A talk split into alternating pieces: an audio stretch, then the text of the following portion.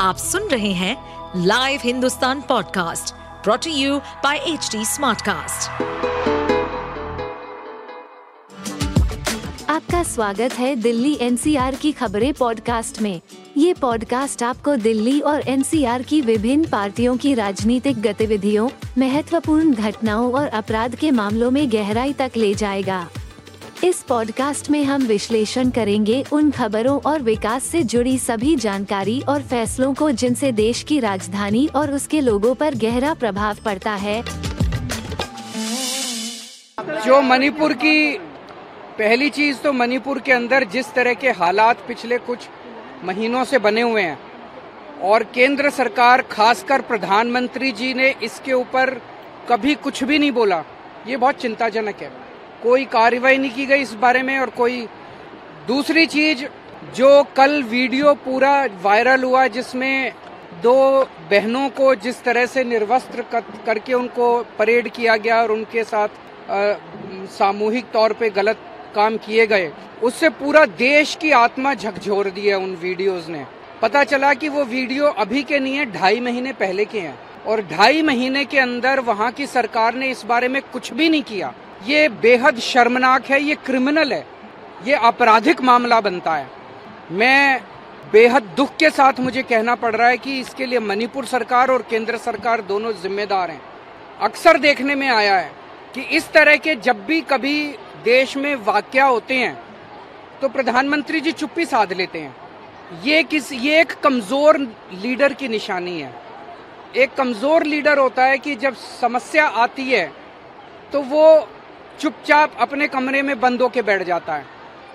एक जो साहसिक और करेजस लीडर होता है, असली लीडर होता है, वो फ्रंट से काम करता है फ्रंट पे आके काम करता है। जब कोई मुसीबत होती है तो फ्रंट पे दिखाई देता है नेता। ऐसा नहीं होता कि मुसीबत आने पे चुप्पी साध के और अपने कमरे के अंदर बंद होके बैठ जाओ। तो ये बेहद दुख की बात है कि दो ढाई तीन महीने से जब से मणिपुर की समस्या हुई है, प्रधानमंत्री जी चुप्पी साध के अपने कमरे में बैठे हैं। ये एक बहुत कमज़ोर नेता की निशानी है और बहुत दुख की बात है कि ऐसे सेंसिटिव टाइम के अंदर प्रधानमंत्री जी ने कोई कदम नहीं उठाया। अगर समय पे कदम उठाया होता तो हमारी इन बहनों के साथ ऐसा अन्याय नहीं होता। दूसरा, मणिपुर के सीएम का ये बयान, अभी मैं थोड़ी देर पहले देख रहा था कि ये एक घटना थोड़ी है, ऐसी तो बहुत घटनाएँ घटी हैं। इसका मतलब तो पता नहीं कितनी बहनों के साथ ऐसा हुआ है मणिपुर के अंदर। और अगर बहुत सारी ऐसी घटनाएँ घटी हैं तो उन्होंने क्या किया इस बारे में? उन्होंने क्यों नहीं पकड़ के लोगों को दोषियों को जेल में डाला? वो कर क्या रहे थे अभी तक? अब जब ढाई महीने के बाद वो वीडियो सामने आया, अब कह रहे हैं, आज बता रहे हैं, एक आदमी पकड़ा गया उस वीडियो के अंदर। पता नहीं कितने लोग हैं। और जो एफआईआर दर्ज की गई है, वो एफआईआर अननोन लोगों के खिलाफ वीडियो के अंदर तो सबके चेहरे दिखाई दे रहे हैं।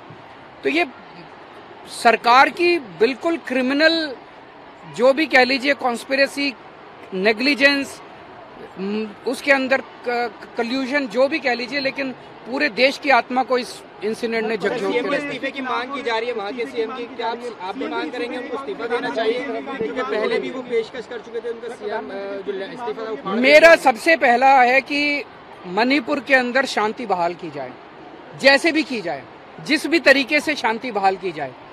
ये एक ऐसा सेंसिटिव मामला है जिसमें मैं कोई राजनीति नहीं करना चाहूँगा। लेकिन कुछ भी करके प्रधानमंत्री जी को सामने आना पड़ेगा। कमरे के अंदर अंदर चिटकनी मार के बैठने से प्रधानमंत्री देश का प्रधानमंत्री अगर देश के अंदर समस्या चल रही है और अंदर कमरे के अंदर चिटकनी मार के बैठ जाएगा तो फिर देश कहाँ जाएगा? कौन संभालेगा देश को?